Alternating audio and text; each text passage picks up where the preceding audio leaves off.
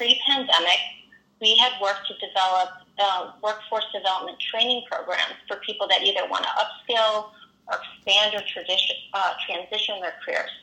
And in manufacturing in particular, this includes an advanced manufacturing training center, as well as the utility of the future and clean energy training center.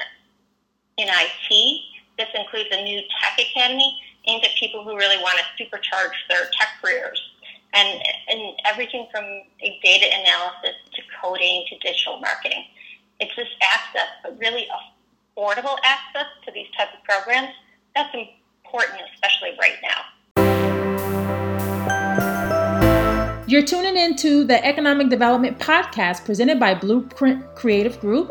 This is the second part in the series where we speak with economic developers around the country, especially in these challenging times, to learn about their outlook for the industry moving forward, targeted industry growth, talent retention, workforce development, and everything else that affects the work of economic development. Today, I have the pleasure of speaking with Jenna Kavanaugh at Invest Buffalo Niagara. She is the Chief Operating Officer. Hi, Jenna. How are you? Good. Thank you, Fabiola, for having me today. I really appreciate the opportunity. Yeah, so thanks for joining. You know, you're in one of those markets that I think is pretty interesting to be in right now as we're seeing how the pandemic and the shifts in the industry are affecting the New York metro and what that may mean for some feeder markets like yours. How does that look from your perspective? Well, it's interesting. From, even before the pandemic, we saw some of the bigger cities really losing their allure. And of course, the pandemic has caused disruption across the board.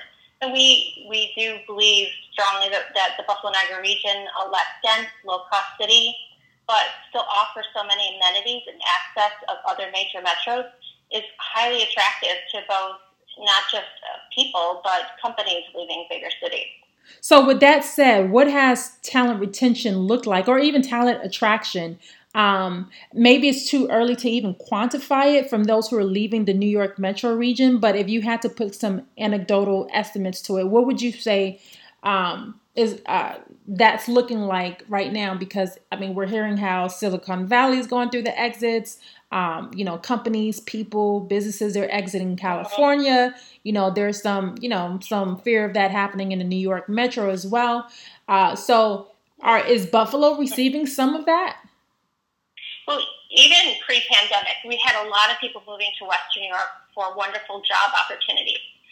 People were looking for easier commutes, housing choices, recreation and cultural opportunities, vibrancy and authenticity.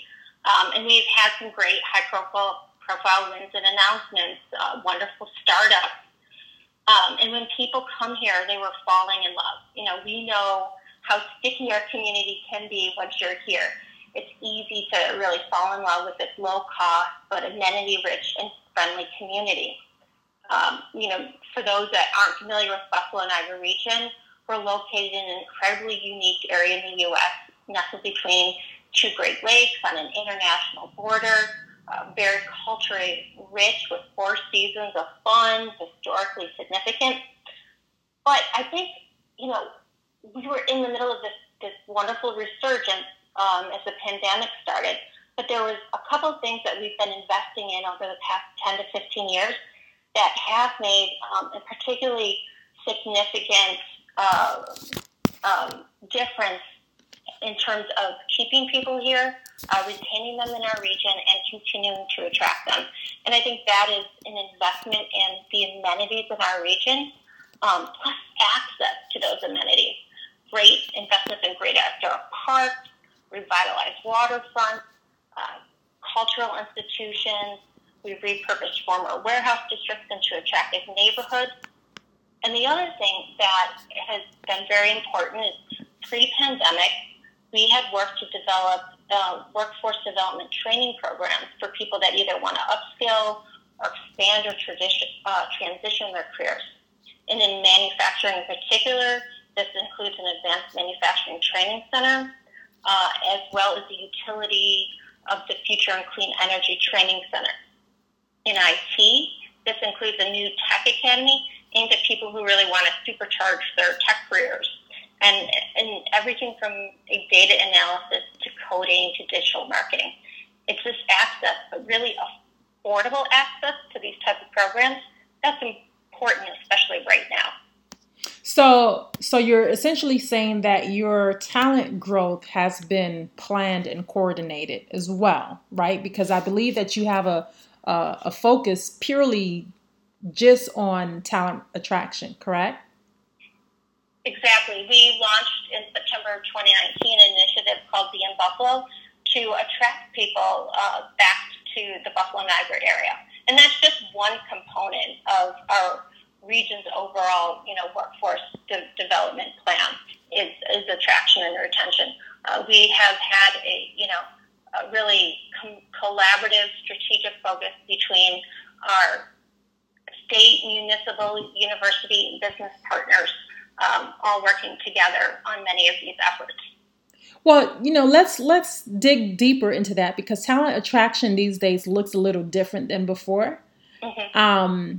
And I mean, as an example, I'm looking at what Miami is doing and how they're capitalizing on the tech sector in the VC world, exiting California, and how they're really driving. I mean, I would say it's a quasi-marketing campaign for talent attraction. I don't think it's so formalized just yet because it seems to have happened more grassroots and organically than it's been planned. So, talent attraction looks probably different these days in different regions and for different reasons, especially since the shift to quality of place is kind of adjusting where talent tends to populate. Right. And I think it'll be very interesting to see what matters to people as we come out of the pandemic and stay out of the pandemic, and what matters to businesses and where, they put their focus. But our efforts right now and leading into this have been really targeted at people who have already an existing connection with our community. That's been a big priority. And that is such as graduates of our colleges and universities, as well as folks that grew up here and moved away. Our region has 21 colleges and universities, and that's annually 100,000 students and 25,000 students graduating. Yeah, so essentially you're almost like a college town. Yeah, so in many ways it's a big college town. But, the pandemic has obviously made people feel isolated, and I think it's for many of us, it's really re-highlighted the importance of family. And this is a time when people need support and network. So we're particularly doing a lot to reach out to people that used to live here, especially in occupation-specific talent. Some of the areas for us include manufacturing, the tech sector, finance, and health sciences in particular. And I think what's great to see, too, is what is really resonating is the affordability of our region, especially the ability to buy a home here. And I'd say not just any home. We have such incredible walkable neighborhoods in our cities, our suburbs, and rural as well. There's just great options for where and how you want to live your life in this region. There's a lot of historically significant architecture with unique charm, and we're very proud of the sense of community that you find when you come to Western New York, and that's very important to people right now as well. Well, you said something that drives an earlier point, because whereas Miami, for example, and I use them as an example just because that's been trending, whereas Miami is going outside of market to those who probably don't have a Miami connection, and attracting them mm-hmm. in and selling them on, the typical Miami amenities and lifestyle. What Invest Buffalo Niagara seems to have done really well is focusing on your homegrown talent. And then even retaining your students and making sure they're not exiting and finding career opportunities and the lifestyle that they want elsewhere. So keeping who you already have home, and then giving a reason for those who've left home to come back. Absolutely. And I think, and for those that have no affiliation, wonderful career opportunities that we have here, people are also finding that as well. Okay. So, just for our own insight, since the pandemic, which industries would you say have shown the greatest promise that otherwise may have previously been underperforming or stagnant for your region? I don't know that they were previously underperforming or stagnant, but I do think that this has, really highlighted some of the strengths. As I mentioned before, as we hit the pandemic, we were in the midst of a resurgence. We have, wonderful startups, including our first software unicorn, ACV Auctions. M&T Bank recently had announced 1,000 jobs with a tech expansion in the Buffalo Niagara region. There's such growing clusters, particularly in financial services, IT, and manufacturing. I think one of the things about our region is that there continues to be a tremendous amount of innovation happening with great partnerships. So we see that with our universities, including University of Buffalo, fabulous research institution, business-to-business collaborations. We have the burgeoning medical campus. And what we're really seeing in terms of industry growth is just forward-thinking innovations and green energy technologies, fintech solutions, life sciences. And we're also seeing food and beverage processing continuing to grow. Oh, that's interesting. Food and beverage in the Buffalo region? Yeah, that has been a core strength of ours for some time. Obviously, dairy is a huge industry for us in particular. A lot of cheese, yogurt manufacturing, but we also see a lot of food packaging, food processing. The beverage industry has been strong and growing. And during, I think, this time when businesses are deciding, across the nation and across North America, where do I need to be closest to my market and my customers?